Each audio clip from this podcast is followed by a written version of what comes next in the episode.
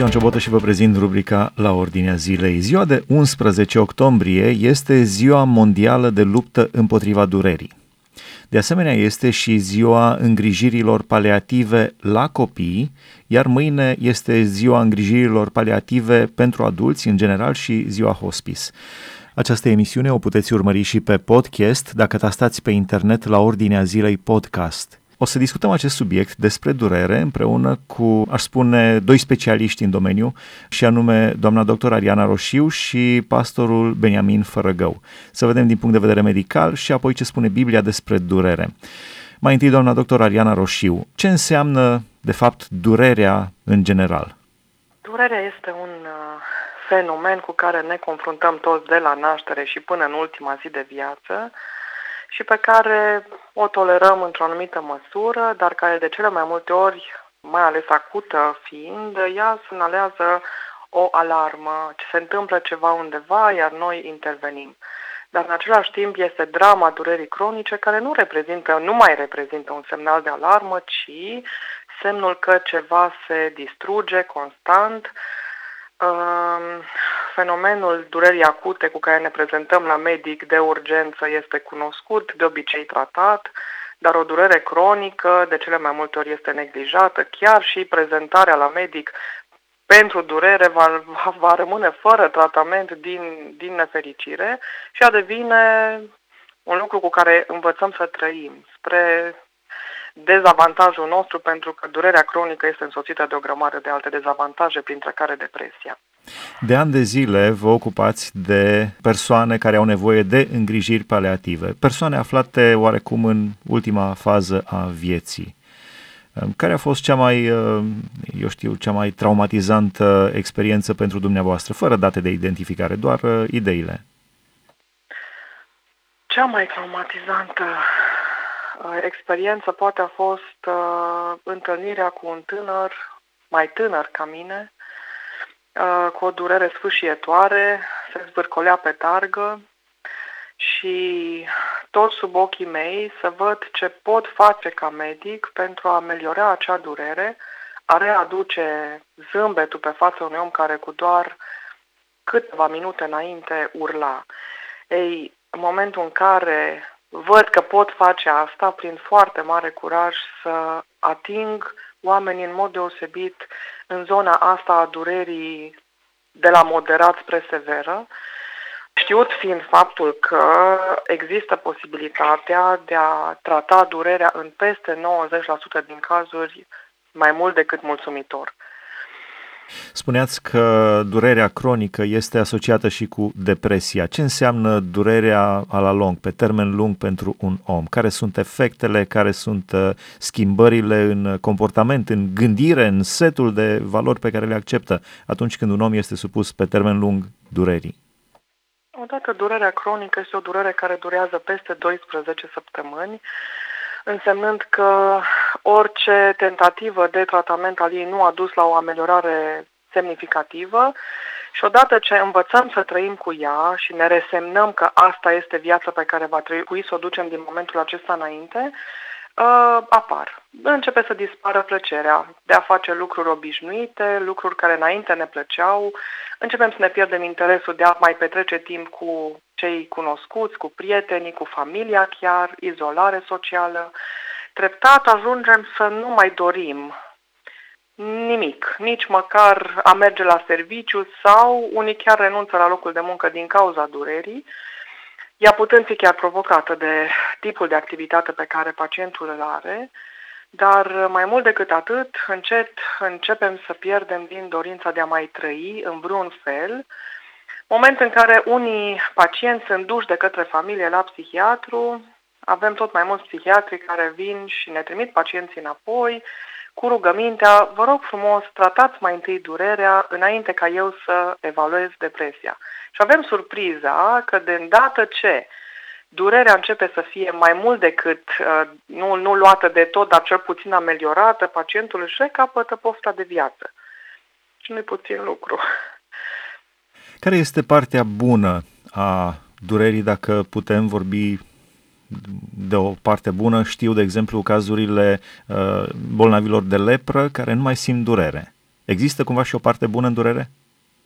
Durerea mă protejează. Durerea atunci când apare este un semnal de alarmă, este un beculeț roșu care îmi întind mâna înspre foc, doare, îmi trag mâna înapoi. Ceva ce învăț la o vârstă foarte mică sau momentul în care mă înțep, îmi trag mâna, îmi trag piciorul, dau de ceva care doare, tendința e de întoarce și iau la fugă. E o reacție firească a organismului care se protejează de ceva care aparent îi produce rău. Alteori, problema este în interior. Că este un absces dentar, că este vorba de o nevralgie, că este vorba de un ulcer, că este vorba de o colică renală, durerea întotdeauna semnifică trebuie să fac ceva acum. Ei, pacientul se prezintă la medic și pentru mine este esențial să înțeleg ce se întâmplă și să văd ce pot face ca acea durere să dispară înlăturând cauza. Asta este esențial în durerea acută. Ei, durerea, uh, problema se schimbă în cazul durerii cronice când cauza de cele mai multe ori o cunoaștem, nu poate fi îndepărtată și durerea trebuie acoperită simptomatic vorbind cu un antialgic. Sau mai multe. Ultima întrebare, ce sfaturi le dați celor care au de dus o durere pe termen lung? Acum toată lumea vrea rețete rapide, urgente, fast food și bineînțeles se gândesc probabil ascultătorii uh, la sfaturi pe care le dați, trei sfaturi celor care se confruntă cu durere pe termen lung. Um, în primul rând, există speranță pentru o viață cu mai puțină durere, Uh, este și un uh, semnal de alarmă tras către colegii mei medici de pretutindeni uh, să-și exercite drepturile de a prescrie ceea ce pot prescrie, iar dacă nu există o grămadă de variante de a ne îmbunătăți cunoștințele care fie nu le-am avut niciodată, fie le-am uitat sau s-au șters, opioidele nu sunt suficient folosite în practica medicală de zi cu zi, din păcate. Și mă refer la opioidele slabe și până la opioidele majore. În al doilea rând, um, durerea nu trebuie să fie prietenul meu de fiecare zi sau mai rău dușmanul meu de fiecare zi.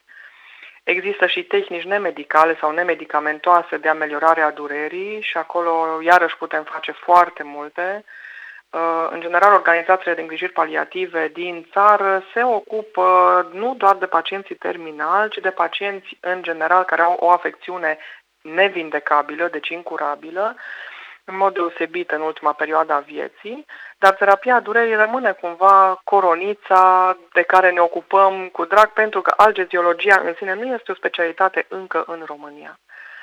Uh, al treilea lucru, um, Există dureri fizice care au în spate o altă durere. O durere socială, o durere psihoemoțională, o durere spirituală și uneori având grijă de sufletul nostru și de felul în care ne îndreptăm inima spre lucruri care merită pentru viața de aici și cea de dincolo, se va ameliora de cele mai multe ori și durerea fizică.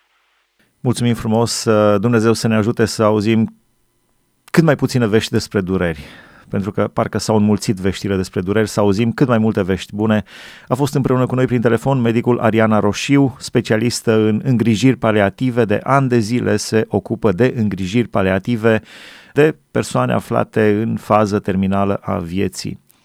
În continuare avem legătura telefonică cu pastorul Beniamin Fărăgău. Să vedem ce spune Biblia despre durere, să vedem care este perspectiva lui Dumnezeu asupra durerii și de ce există până la urmă durere pe pământ. Probabil că asta ar fi prima întrebare pe care aș vrea să vă adresez. De ce există durere pe pământ? Pentru că am adus-o. În momentul în care Dumnezeu ne-a pus în furca edenică alegerii între viață și moarte și ne-a dat libertatea să alegem între ele. Ți-am pus înainte viața și moartea, binecuvântarea și blestemul, alege viața ne-a spus Dumnezeu. A alege moartea înseamnă alege durerea. Dacă mă uit prin Biblie când și cum va fi eradicat durerea, trebuie să alerg până în Apocalipsa, capitolul 21, când El va șterge ore, orice lacrimă, nu va fi durere, țipăt, toate acestea vor fi trecut. Dar toate astea țin de lumea noastră căzută, țin într-un fel de păcatul pe care l-am adus în existență prin neascultarea noastră. Dar există o logică umană care nu, nu parcă intră în conflict cu logica Bibliei și anume despre uh, Fiul lui Dumnezeu, Domnul Iisus Hristos spune că era disprețuit și părăsit de oameni, om al durerii și obișnuit cu suferința, uh, sau la rândul uh, său, Mântuitorul le spune ucenicilor, vă trimit ca pe niște miei în mijlocul lupilor. Deci pare că durerea și suferința sunt într-un fel acceptate de Dumnezeu. Ce părere numai aveți? Că accept, numai că, nu numai că au fost acceptate sau sunt acceptate de Dumnezeu, ci imaginează-L pe Dumnezeul întrupat pe Fiul Lui trecând prin toată uh, suferința prin care a trecut și batjocura și răstignirea și aruncarea într-un mormânt. Dar toate astea cu un scop. Deci suferința niciodată nu-i fără scop înaintea lui Dumnezeu. Cu toate că foarte multe lucruri nu le pot explica. Și eu mi-am îngropat fiul la 36 de ani și am stat lângă el un an și jumătate și am văzut durerile și suferințele. Dar s-a uitat în ochii mei și mi-a zis, tată, ți-e frică? După eu plângeam, el mi-a zis, mie nu mi-e frică să mor, mi-ar fi mai frică să trăiesc decât să, uh, dacă știi că l-a supărat pe Domnul Isus Hristos. Dar să pleci așa din lumea asta, suferința a avut un rol extraordinar. Când i-a recidivat cancerul și a ajuns la creier, s-a uitat în ochii mei și a zis, aveam nevoie și de asta. N-am înțeles niciodată cuvintele lui. Dar dăm voie să fac apel la una din epistolele pastorale, de pildă 1 Petru, și Petru vorbește despre sfințirea prin suferință sau suferința sfințirii și dintr-o dată suferința capătă o destinație, un scop, are un rol în viața noastră. Foarte interesant cum își construiește el epistola. Aleși prin sfințire, mântuiți da, ca și sfârșit al alergării noastre, ca și sfârșit al credinței, împlinirea credinței noastre și sfințiți prin suferință. Acum, dacă sfințirea este obligatorie, aproape că pot spune, nu pot scăpa de suferință. Dar în Evrei, capitolul 12, versetul 14, spune, urmăriți pacea cu toți și sfințirea, fără de care nimeni nu va vedea pe Domnul. Ai făcut referire la Isaia 53 și acolo într-adevăr scrie în versetul 4, totul suferințele noastre le-a purtat și durerile noastre le-au luat asupra lui. Acum unii au versetul acesta și spun, pentru că Hristos a luat asupra lui suferințele noastre, noi n-ar trebui să suferim. Și dacă suferim, suferim din pricina necredinței noastre. Dar pun o întrebare, oare suferințele lui Hristos ne scutesc pe noi de drumul suferinței, de sfințirea prin suferință? Nu sunt eu cel care a spus lucrul acesta, drumul spre slavă, trece prin valea pătimirii, nu doar pentru el, ci și pentru noi. Atunci când calci pe urmele lui, calci pe urmele um, disciplinării pe care Dumnezeu lucrează în noi, a modelării chipului lui și de foarte multe ori lucrul acesta uh, se face prin suferință.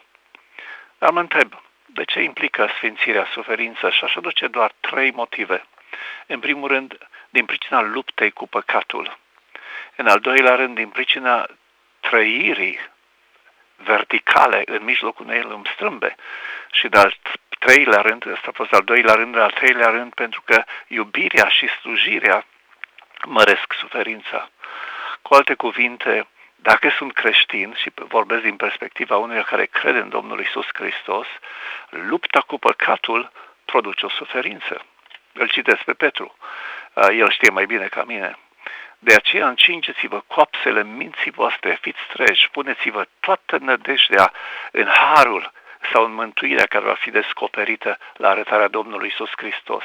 Ca niște copii ascultători, nu vă lăsați târâți în poftele pe care le aveați altă dată din pricina neștiinței. Ce interesant cuvânt, nu vă lăsați târâți.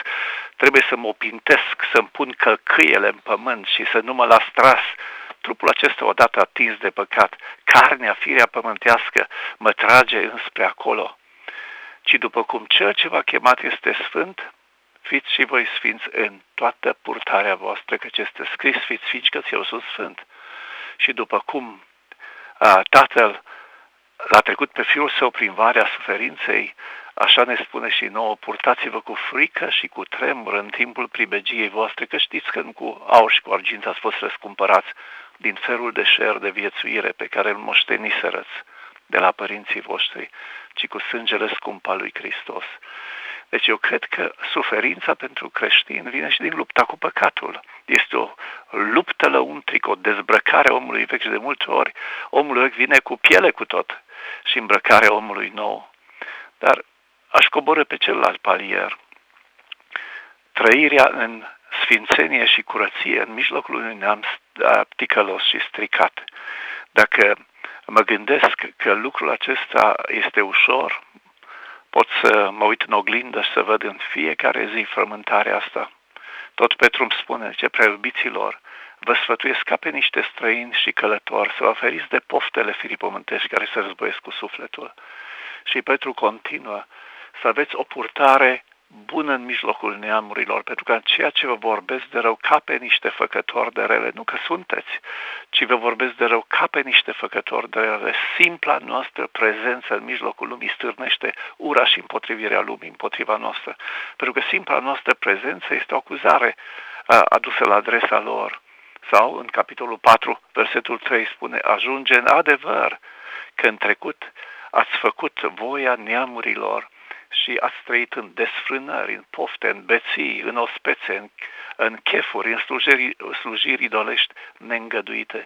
De aceea se miră ei că n-alergați împreună cu el la același potop de desfrâu și vă bat jocoresc. Deci asta e povestea cu miei în mijlocul lupilor. Cu alte cuvinte, cum să scap de suferință? Dar aș adăuga și al treilea palier. Um, dacă lupta cu păcatul sunt eu însumi, dacă în a trăi drept în mijlocul unei lumi strâmbe sunt în mijlocul oamenilor și agasat și atacat de ei, bagiocorit de ei, uh, eu cred că Dumnezeu nu m-a chemat doar să stau cu scutul deasupra capului și să mă apăr, ci să ies la atac prin iubire și slujire. Ori asta înseamnă să dau din al meu, să dau din mine, să mă jerfesc pentru alții. Și în felul acesta observ de la un palier la altul, suferința se intensifică. Suferința se intensifică și eu cred că nu poți trăi pe urmele lui Hristos altfel decât a trăit și El. M-aș bucura să cred că versetul 4 din Isaia 53 a rezolvat toate suferințele mele dar e suficient să mă uit în viață, să mă uit în jur și să-mi dau seama că ceva nu pușcă cu astfel de teologie. Și atunci mai degrabă m-aș duce pe uh, Evrei 12. Dumnezeu ne face părtași sfințeniei Lui prin toate lucrurile astea care dor. În ultimă instanță, asta este premiul alergării noastre. Să fim modelați într chipul și asemănarea lui Hristos, să stăm atârnați de El în ciuda suferințelor. Pavel nu spune că Dumnezeu ne va scăpa de ele, ci va pune la dispoziția noastră mijlocul prin care, trecând prin suferință, să putem răbda și să ieșim biruitori. Să ieșim biruitori. Spuneați că trebuie să ieșim la atac cu iubire, dar probabil uh, se vor întreba ascultătorii, sau poate sunt care se întreabă cum să ieși la atac cu iubire uh, atunci când uh, îți îngropi fiul la 36 de ani. Atunci când am aflat că are cancer, i-am spus soției mele, Nora, deschide Biblia, citește ceva. Era, ea citise Psalmul 23 și a uitat în Psalmul 24 și spunea noi despre noi, despre El. În ultima instanță, ce înseamnă să crezi în Dumnezeu? Înseamnă să stai atârnat de El, nu pentru ceea ce El face, că eu nu înțeleg întotdeauna ce face El, ci pentru ceea ce El este. Și de aceea viața veșnică este aceasta să te cunoască pe tine singurul Dumnezeu adevărat și pe Iisus Hristos pe care l-ai trimis tu. De pildă, dăm voi să mai citesc un text din 1 Petru 3, 9, zice, nu întoarceți nimănui rău pentru rău, nici o care pentru o care, din potrivă, binecuvântați, că și la aceasta ați fost chemați. Ori, nu asta înseamnă să ieși la atac, slujind și iubind. Um, Hristos ne-a iubit dându-se pentru noi, da, luând suferințele noastre, păcatele noastre, imaginați-vă, El cel neprihănit, să bea paharul nelegiuirilor întregii lumi, să fie mielul lui Dumnezeu care ridică păcatul lumii. Ce extraordinară iubire! Cum altfel ne-ar fi câștigat El pe noi? Dar cei care nu au această perspectivă spun, cum poți tu să-mi spui mie că Dumnezeu este bun când s-a întâmplat cu tare sau cu tare sau cu tare? Acum, iertat să-mi fie, dar care dintre noi, acum, ce, care dintre noi putem nega faptul că tot răul care este în jurul nostru ni se datorează nouă, oamenilor, nu lui Dumnezeu. Da? Ni se datorează nouă, oamenilor. Când Dumnezeu ne-a dat libertatea să alegem între El și diavolul, între uh, minciunile diavolului și între ceea ce ne-a spus Dumnezeu, poți să mănânci după plăcere din orice pom din grădină, din pomul cunoștinței binelui și răului, să nu mănânci. În ziua în care vei mânca din el, vei muri greșit. Ori a muri înseamnă a te rupe de sursa vieții, de sursa fericirii, da? a te rupe de Dumnezeu. Și când Adam a luat această decizie, noi fiind în coapsele lui, practic, noi cu toții am pornit-o pe drumul acesta. Asta e lumea pe care ne-am creat-o. Și atunci să ne întoarcem, să rugăm cu țărână spre cer, să dăm vina spre, pe Dumnezeu, mi se pare că e nedrept. Sigur că suferința doare, mai ales când treci prin um, secția de oncologie de copii și vezi acolo lucrurile, dar toate acestea practic sunt legate de ce am făcut noi din lumea noastră. Nu mai avem apă curată, aer curat, hrană curată, nu mai avem nimica. Cancerul se mulțește de la o zi la alta. Ei, tot ce mă pot ruga este, vino, Doamne Iisuse Hristoase, pune capăt lumii acesteia și adu ceea ce Tu ne-ai promis în Scriptură, șterge orice lacrimă, orice țipăt, orice tânguire, orice durere. Așa se termină uh, Scriptura. Două întrebări mai am. Prima, pentru că ați amintit de Geneza și ceea ce s-a întâmplat acolo. Acolo apare prima dată, am căutat în uh, Biblie, unde apare prima dată cuvântul durere și apare în Geneza 3 cu 16 când uh, Dumnezeu... Cu rostește. durere vei naște da. fi. Da. Uh, vi se pare, prima întrebare, este o pedeapsă prea grea pentru umanitate?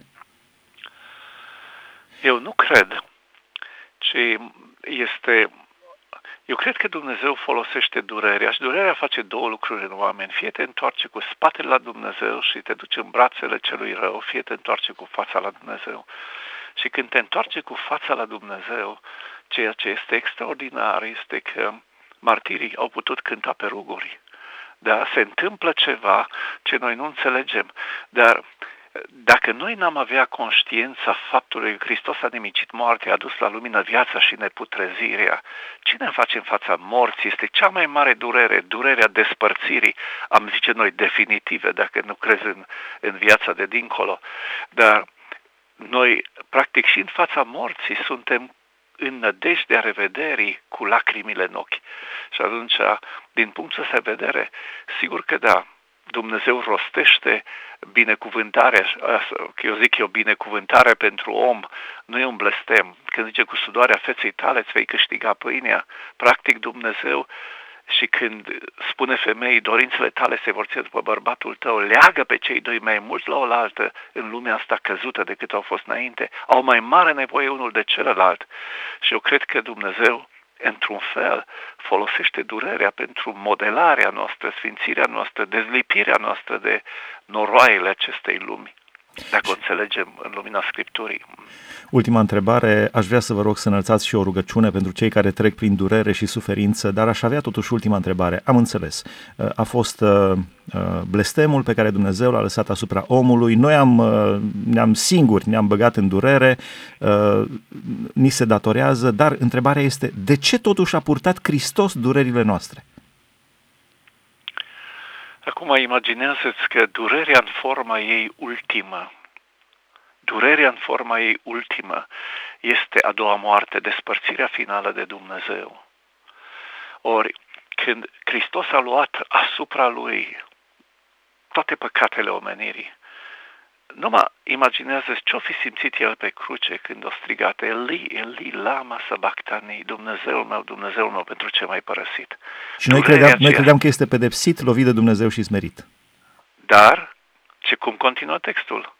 El era pedepsit și lovit pentru păcatele noastre, zdrobit pentru fără de legile noastre, pedeapsa care ne dă pacea a căzut asupra lui. Imaginează-ți că el a acceptat răstignirea înainte de întemeierea lumii. Textul din Filipeni, din versetul 5, spune să aveți în voi gândul acesta care era și în Hristos Iisus. El măcar că avea chipul lui Dumnezeu sau măcar că era deopotrivă cu Dumnezeu, totuși n-a crezut ca un lucru de apucat să fie deopotrivă cu El, ci s-a dezbrăcat pe sine însuși, a luat chip de rob, făcându-se asemenea oamenilor. Dacă mută textul acesta în veșnicia trecută, înainte ca Dumnezeu să fi zis să fie lumină, La înfățișare a fost găsit ca un om, s-a smerit, s-a făcut ascultător până la moarte și încă moarte de cruce. Dacă s-ar opri aici textul, aș fi și eu un disperat. Dar uite cum continuă. De aceea și Dumnezeu l-a înălțat nespus de mult și a dat un nume care este mai pe sus de orice nume, pentru ca numele lui Hristos, Isus, să se plece orice genunchi al celor din cerul de pe pământ și de sub pământ și orice limbă să mărturisească să slava lui Dumnezeu, Tatăl, că Isus Hristos este Domnul. Cu alte cuvinte, da, a luat durerile noastre asupra Lui pentru ca să deschidă cerul pentru noi, să redeschidă porțile împărăției, să ne putem întoarce acasă. Excelentă perspectivă. V-aș ruga la final să înălțați o rugăciune împreună cu toți cei care poate nici nu știu să se roage, dar care sunt încercați, bântuiți de durere, poate nu chiar durere fizică, durere emoțională, spirituală, să înălțați o rugăciune către Dumnezeu. Doamne, când te-ai rugat Tatălui, Doamne Iisuse, nu te rog să iei din lume, ci să-i păzești de cer rău. Nu te-ai gândit la durerile trupurilor noastre ca să trăim într-un fel de gosen, mântuiți, scăpați de orice durere, nici pe noi cei care ne-am pus nădejdea în tine, ci te-ai gândit la sufletele noastre. Nu vă temeți de cei ce ucid trupul, ci temeți-vă de cel care după ce a ucit trupul poate arunca sufletul în ghenă. Și ce ar folosi unui om să câștige toată lumea, toată sănătatea, dacă și-ar pierde sufletul? Doamne, mă rog, ca în suferințele noastre toți le purtăm și eu le port în trupul meu și mă lupt cu ele, dar în suferințele noastre dă-ne harul să ne ridicăm ochii spre cer, să ne atârnăm de tine, să deschizi înaintea noastră ca în fața lui Ștefan porțile împărăției, să te vedem pe tine, Doamne Iisuse Hristoase, ca Saul din Tars pe drumul Damascului, să ne prăbușim la picioarele tale, și să avem curajul să punem întrebările lui, cine ești, Doamne, dar apoi smerit să putem întreba ce vrei să fac. Și tot ce ne cer este să-ți rămânem credincioși. Și acolo, în mijlocul durerilor, chiar dacă nu ne vei mântui din ele, Doamne Iisuse, vei fi cu noi vei deschide înaintea noastră porțile locuinței morților ca să vedem prin ele, dincolo spre slava pe care ai creat-o pentru noi. Doamne, asta este lucru extraordinar în mijlocul acestei lumi căzute. Pe toți ne așteaptă moartea fizică, dar dacă ne-am pus nădejdea în Tine, nu ne mai așteaptă moartea spirituală, despărțirea de Dumnezeu și asta duce nădejde și bucurie în mijlocul suferinței. Doamne ajută, Doamne dă izbândă. Amin. Amin, mulțumim frumos, stimați ascultători. Am stat de vorbă prin telefon cu pastorul Beniamin Fărăgău și cu medicul Ariana Roșiu am discutat uh, pe marginea zilei de 11 octombrie, ziua mondială de luptă împotriva durerii, de asemenea ziua îngrijirilor paleative la copii, iar mâine este ziua hospice ziua, și ziua îngrijirilor paleative în general. Am discutat ce înseamnă durerea din punct de vedere medical, dar ce înseamnă durerea prin ochii lui Dumnezeu. Vă reamintesc, această emisiune o puteți urmări și pe podcast dacă tastați pe internet la ordinea zilei podcast. Sunt Ioan Ciobotă, vă mulțumesc pentru atenție, Dumnezeu să vă binecuvânteze!